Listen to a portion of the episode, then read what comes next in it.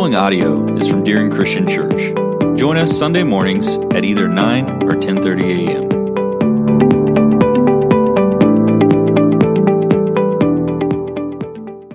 I'm a fan of nature.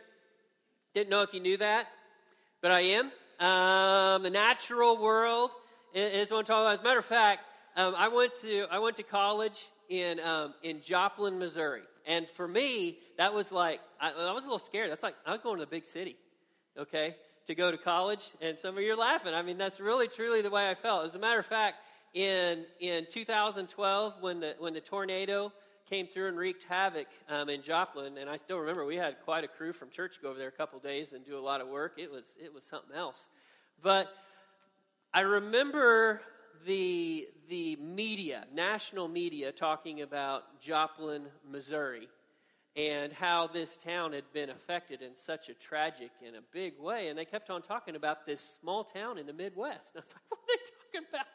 It's Joplin, it's the city. We've got three Walmarts. Are you kidding me? I mean, goodness gracious. So, so when I say that I like the natural world, that means that when, when I leave, even like Joplin or Tulsa, I mean, I like, and smile's usually on my face. I'm like, I'm, I'm, I'm getting out of town. I'm heading back to the country. I like the wildlife. I like the scenery. I even like the smell of it. I like all of it. Maybe, maybe not quite all of it. I have not yet been given by anyone a good reason why God created mosquitoes and chiggers. Okay? And ticks. And ticks. I mean, I don't know the point of that. And I don't think I will remember to ask him when in heaven one day. Um, but I'm betting there. What are ticks going to do if they're not sucking your blood? Are there going to be ticks in heaven? I don't know. I don't know. So, but, but, so, all of nature, and when I talk about how much I like it, and if I was to ask people that question, I mean, I think most people would probably say, Yeah, I, I, like the natural world, I do. But what about the person who's watching their house float away? You know, by floodwaters. I mean, you know, I said, hey, what do you think of nature? Or, or the person who is crowded into their little storm shelter. You know, my folks, their storm shelter is a bathtub with two motorcycle helmets. That's what they do. It's not in a basement. That is their storm shelter, okay? And I, and I wonder, asking someone in that position what they think about nature, if they're going to say, oh, I love it. It's just wonderful. It's beautiful. Um, and, and when I think about those moments, my mind has to go here and thinking and wondering, is nature, is nature cruel sometimes? And then maybe beyond that, going to even the next step, is cruelty natural? Is cruelty natural?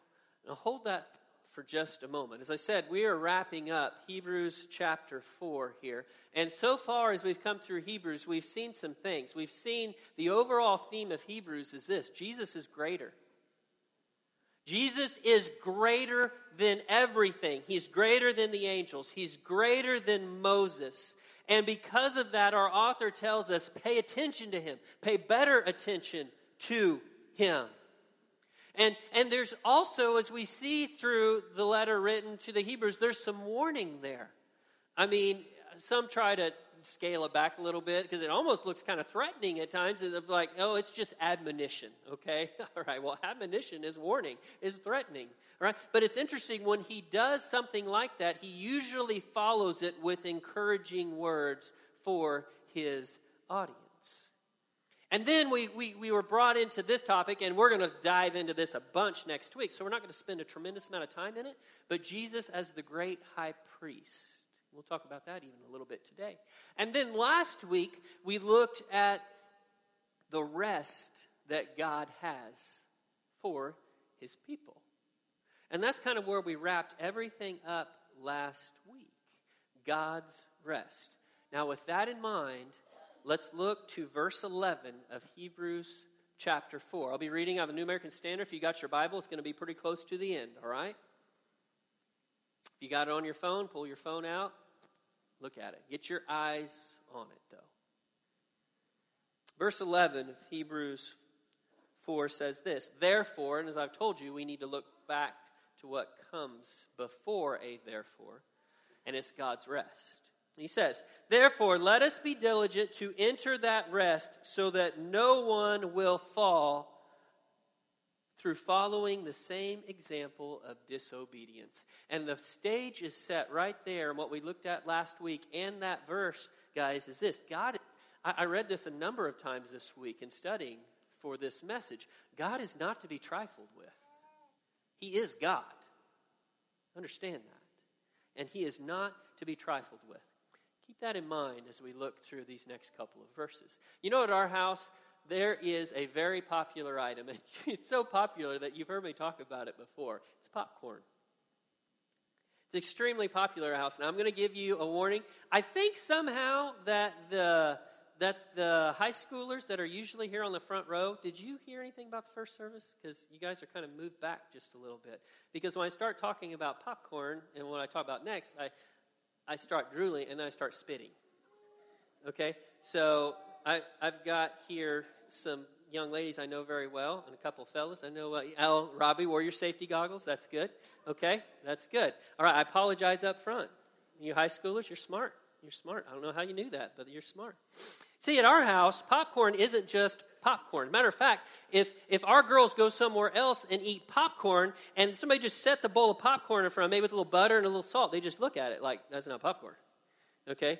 Because it's not popcorn until you put shredded cheese on top of it. And then you got some popcorn. Okay? And I'm not talking about the cheese that you buy at the store that's already shredded. That's not cheese. That's not shredded cheese. Now it is shredded cheese, I tell you about, but it's like all dried out, you know, and stuff. I'm talking about you take a block of extra sharp cheddar and you shred that sucker, all right, and it's moist. You put it on piping hot popcorn. Man, it's good. Melvin, I spit on you yet? I hope not. Okay. All right. Well, that's good. All right. So, what had me thinking about cheese popcorn and so wonderful how it is so good. Everybody likes it. I wonder what the cheese thinks about it. I really, truly do. I mean, I watched a Cosby Show episode many, many years ago where Heathcliff Huxtable eats some pepperoni pizza a little bit too late before he goes to bed. And he opens up, he's dreaming, and he opens up the refrigerator, and all the food's talking to him, telling him why it, that he should not eat it. Okay? And, and so think about this for a moment. Shredded cheese is a wonderful thing for all of us, but what does the cheese think? What really does the cheese think of shredded cheese? With that in mind, look at verse 12. It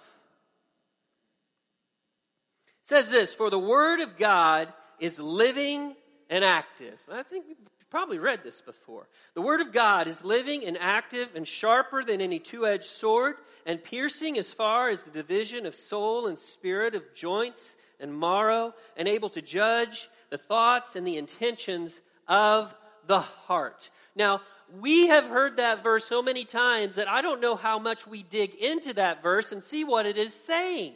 Look at these words sharp, piercing, judgmental, do you like those words? Are those fun words? Right, now I, am I'm, I'm cherry picking. I'm sorry. So, so let's not cherry pick for a moment and let's look, because we got an incredible description of God's word here.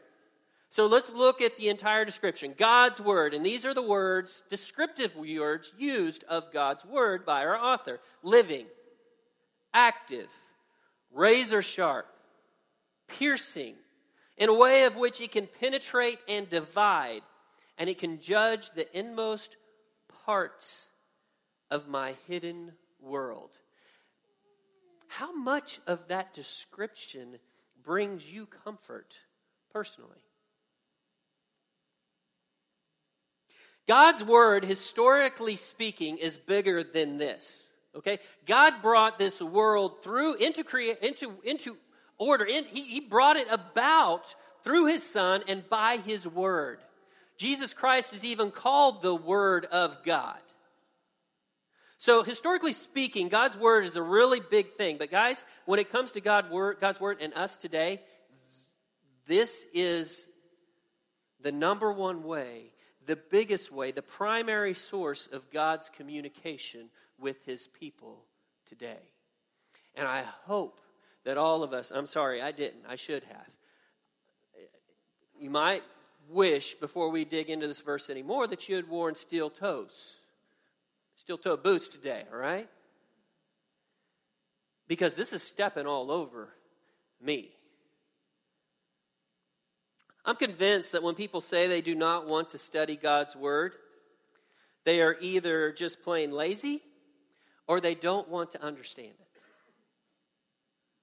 Now, I, have heard it before, and you've heard it before. Maybe you even said it before. Maybe I've said it before. I just have such a hard time understanding. I can't under. I can't, I can't read it because I can't understand it. Typically, the excuse of a person who doesn't want his or her life meddled with by a book that can turn his or her life upside down. Therefore,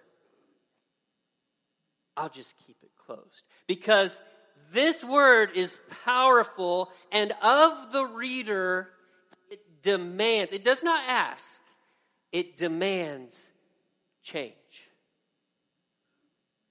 And if we are brave enough to study it, really, really dig deep in it, it will shred us before God.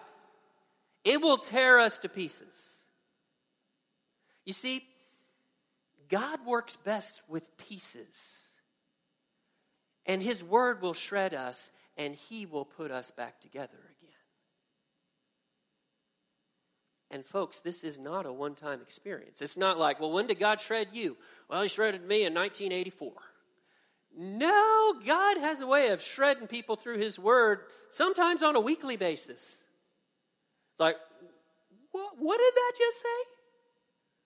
What do I have to stop doing? Or probably even, what do I got to start doing?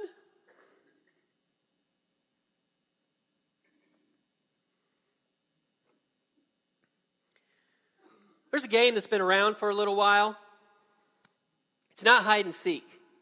For some reason, hide and seek wasn't good enough. All right? Because there's always people who have never been good at hide and seek. And I'm convinced that the person who came up with this game was horrible at hide and seek. Okay? Because this game is completely different. It's called sardines. All right? Instead of one person being it and looking for everyone that are hiding, um, you've got you've got okay make sure i got this right. You got one person hiding and everyone looking for him right? And when you find them you don't say hey i found him is it? No you hide with them. And the game continues until it's completely flip-flopped and you've got everybody hiding in one spot and one person the last person who's not good at sardines still looking. And you know, it's it, when you play a game like that, it is fun to be found. You want to be found. And you know, it's too bad that life isn't like that. It's not like sardines because so many of us in life are desperately trying to hide what we don't want to be found. And we think that much of our hidden world is hidden from everyone, and we we're going, to keep it hidden. It's going to remain hidden. And if you feel that way and you are thinking that's the truth, I'm sorry. It's just not reality. Let's look at this next verse. We just heard about God's word and how it can tear us to pieces, and now we follow that with this. There is no creature hidden from God, his God's sight. But all things are open and laid bare to the eyes of him with whom we have to do. All right, now I know that that's that really, I mean, that really ends weird there. So we're going to dive in that here in just a moment. We're going to we're going to do some word studies here. We're going to look at some words here for a moment. All right. Uh, the first word we're going to look at, I'm reading on the New American Standard, as I said, and it, the first word I see here is that jumps off the page at me is this: is open. It says no, no creatures hidden from his sight, but all things are open. Now, when you look that word up in the Greek, it has a root form that is very clear, and is this: it is naked, exposed. All things are exposed before God. And then it follows that with this laid bare. Laid bare. What, what is that getting at? You know what, you know what those words in the Greek mean? Seized by the throat. It is a very aggressive, violent word. All things are naked before God and seized by his sight. He sees it all. And then it follows it with this they are open and laid bare to the eyes of him with whom we have to do. Now, I have in my office a, a, a, New American Standard Exhaustive Concordance. And what that means is every single word in this Bible is listed in that book. And let me tell you, it's like a big book, okay? It's, it's not only thick, but it's, it's big, right? I mean, somebody came in my office and were and were going to hurt me, that's like number one right there, is they're going to get hit in the head with a New American Standard concordance, okay? All right, so this thing, and the only words that you're not going to find in there are just definite articles, like a and the and this stuff like that. Anything else, it's in there. Matter of fact, do is in there. I'm not talking about doing the do. I'm not talking about Mountain Dew. I'm talking about D-O, do. All right? And the vast majority of the time, this is the way uh, an exhaustive concordance works. A little bit of a lesson in, in interpretation for you. All right? What you have to the side when you look up a word is a number that corresponds. A concordance is an index, but at the back of that Bible index, you have another index of Hebrew and Greek words. And that little number at the end will tell you where to go in that Greek index to tell you the root meaning of that word in Greek. Now, the vast majority of the time, the number on all, I mean, there are page after page after page. Think how many do's there are in your Bible, all right? And the vast majority of the time, it uses the same Greek word that means this in the Greek. Believe it or not, do. all right, do work, do your painting, do your homework, do your homework, do your homework. Now, you won't find that in the Greek, but you hear that a lot at our house, isn't that right? Do your homework. It's summertime now. I don't even, like the girls just went to shop. okay. Um, but when you're looking in there, you leave the do normal one for this word. It's the only time in all of those pages I saw a different number used for this word. I went back there and thought, that's kind of different. And guess what the Greek root was? Speech. Speech. They're like, what is that getting at? That's what, this is what that's getting at. Listen closely. Basically, it's saying this the one we must stand before one day and give a speech on why we lived the way we have lived already knows and sees everything about us. Even the things we've tried so hard to keep hidden from everybody. You will stand before God and give a defense as to your actions in this life. You realize that? Every one of us will.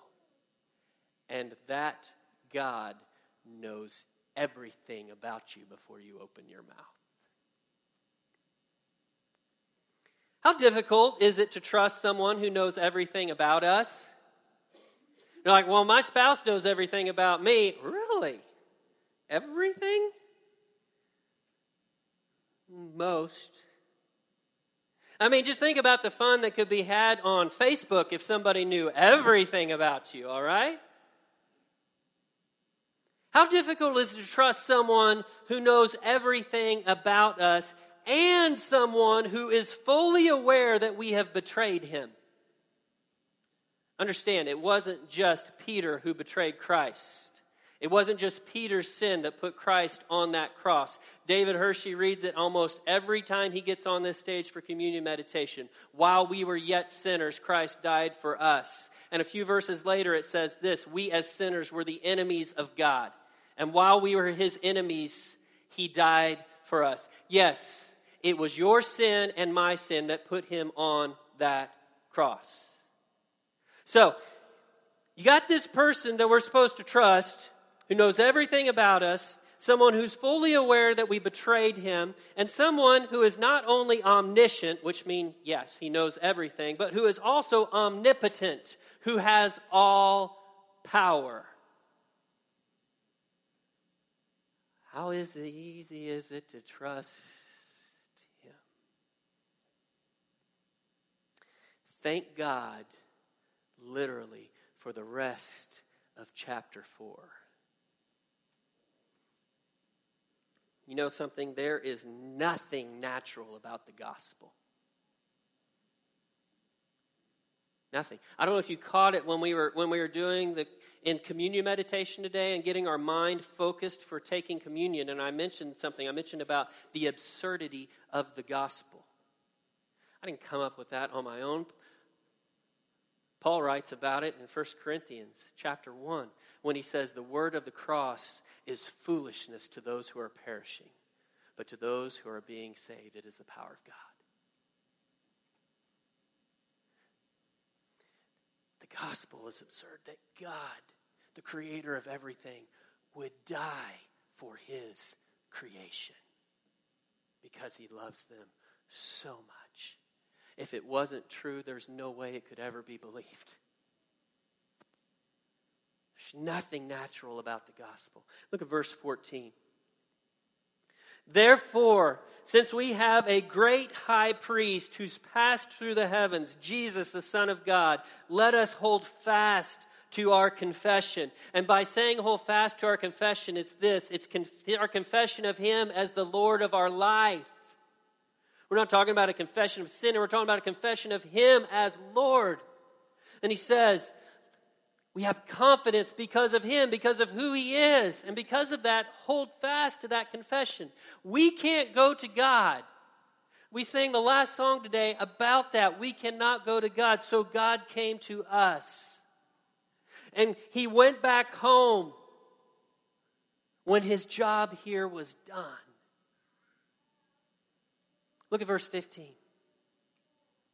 For we do not have a high priest who cannot sympathize with our weaknesses, but one who has been tempted in all things as we are, yet is without sin.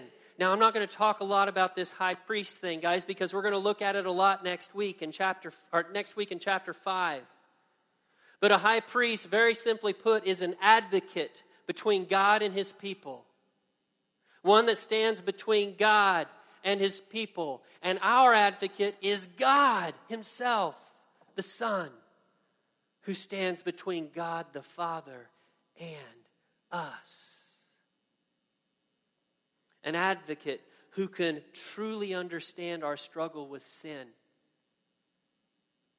And, and an advocate who overcame temptation and earned the right, as funny as it sounds, earned the right to sit at the, God, the right hand of God. An advocate who took our failures, our sins upon his shoulders. That's the advocate we have in Christ Jesus. Verse 16. Therefore, let us draw near with confidence to the throne of grace so that we may receive mercy and find grace to help in time of need.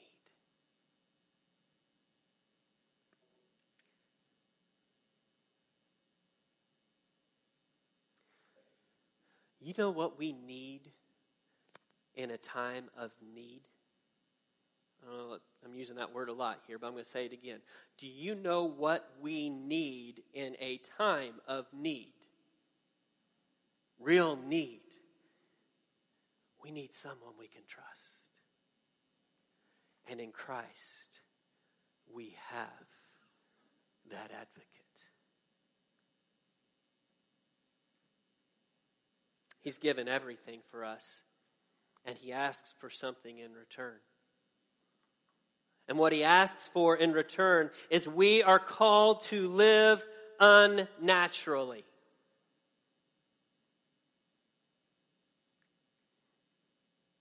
Natural living.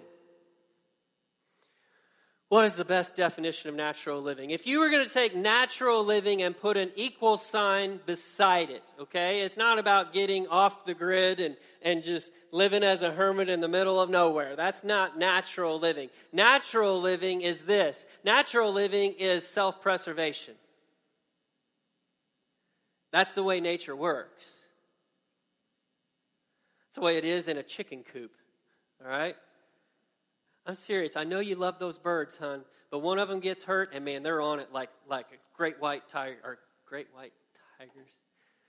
I think I meant to say great white sharks, but like cats and sharks came into my mind at the same time, and this weird shark cat just popped out. That's how vicious chickens are when they are attacking a hurt chicken, all right? You understand? That is the natural world. It's self preservation, it's looking out for number one. That's the way it works in this world. Don't you understand? There's nothing natural about cutting into the back of the line, folks. I mean, have you ever had somebody try to cut into the back of the line? It's like, I know you're last and you're always supposed to be last, but I'm cutting behind you so you're not last. Say what? But what did Jesus say to his followers about lines? He said, The first will be last in my kingdom, and the last will be first. Everything about living for Jesus is unnatural. Willingly yielding the throne to Him. I very much appreciate the way JB put this many years ago, and I've heard him put it many, many times this way since. And it's this when you came to the Lord for salvation, if salvation was all you were seeking, then you did not get the full package because Jesus is not here offering just to save you, He's here to be your Lord. And if you look back upon your salvation experience, if you will, and it has nothing to do with Jesus becoming the Lord of your life, or since then it's never entered your mind, then we got to sit and talk for a while.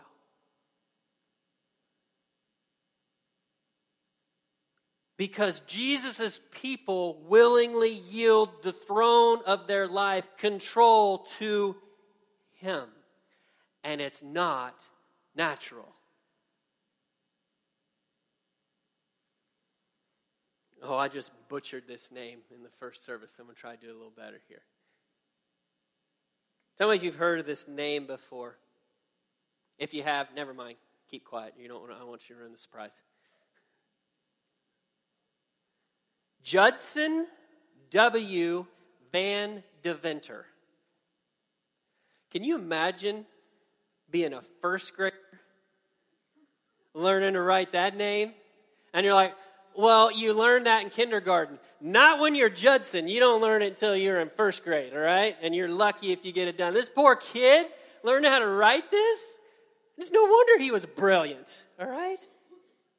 A little bit about, about Judson, all right? He lived, he lived in the late 1800s to the early 1900s. And even though you might not know that name, you probably know a little about him, whether you know it or not. He struggled with something in the middle part of his life. And that struggle had to, to do with this. He was a very, very talented man. And he was pulled in different directions. He could take that talent and he could develop that talent in a secular way. And what I mean by that, in a non God way. In other words, vocationally speaking, he could take his talent and just run with it and make probably a pretty good living. Little hint for you he was a musician, a very talented musician. And he felt pulled in this direction, but yet he also felt pulled in this direction of using his talent and ability 100% for God. Did you know in the, I didn't even know this, in the late 1800s, they had music ministers. I had no idea. And he felt called to a ministry of evangelism and music. And he felt this pull, this tug of war for a number of years. And he finally, finally put his foot down and said, God, if this is what you want for me, from me, that's the direction I'll go. And he went full force into ministry. You know what the result of that decision was?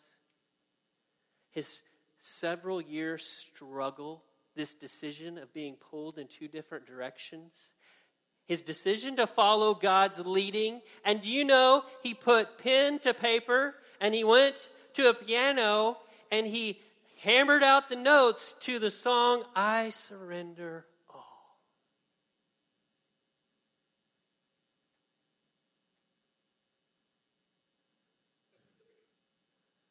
I wonder what would have happened to I Surrender All if Judson had never went down that road.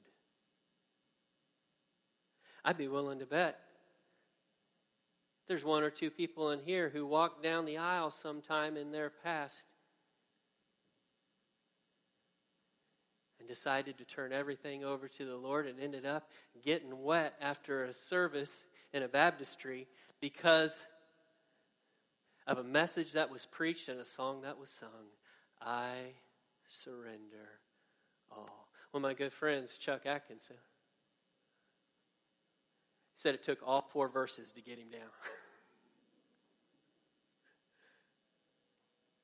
all four verses.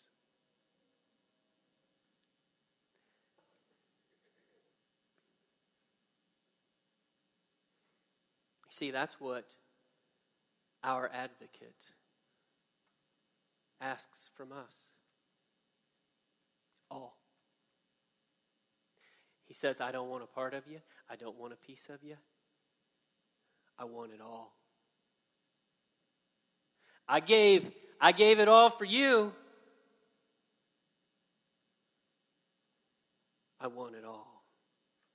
I want the part of your life that you think's hidden, but it's not. I see it clear as day. I want the part of life that you're desperately holding on to because you feel like that's at least one little piece of life I still got some control over. You really don't. I want it to. I want your marriage.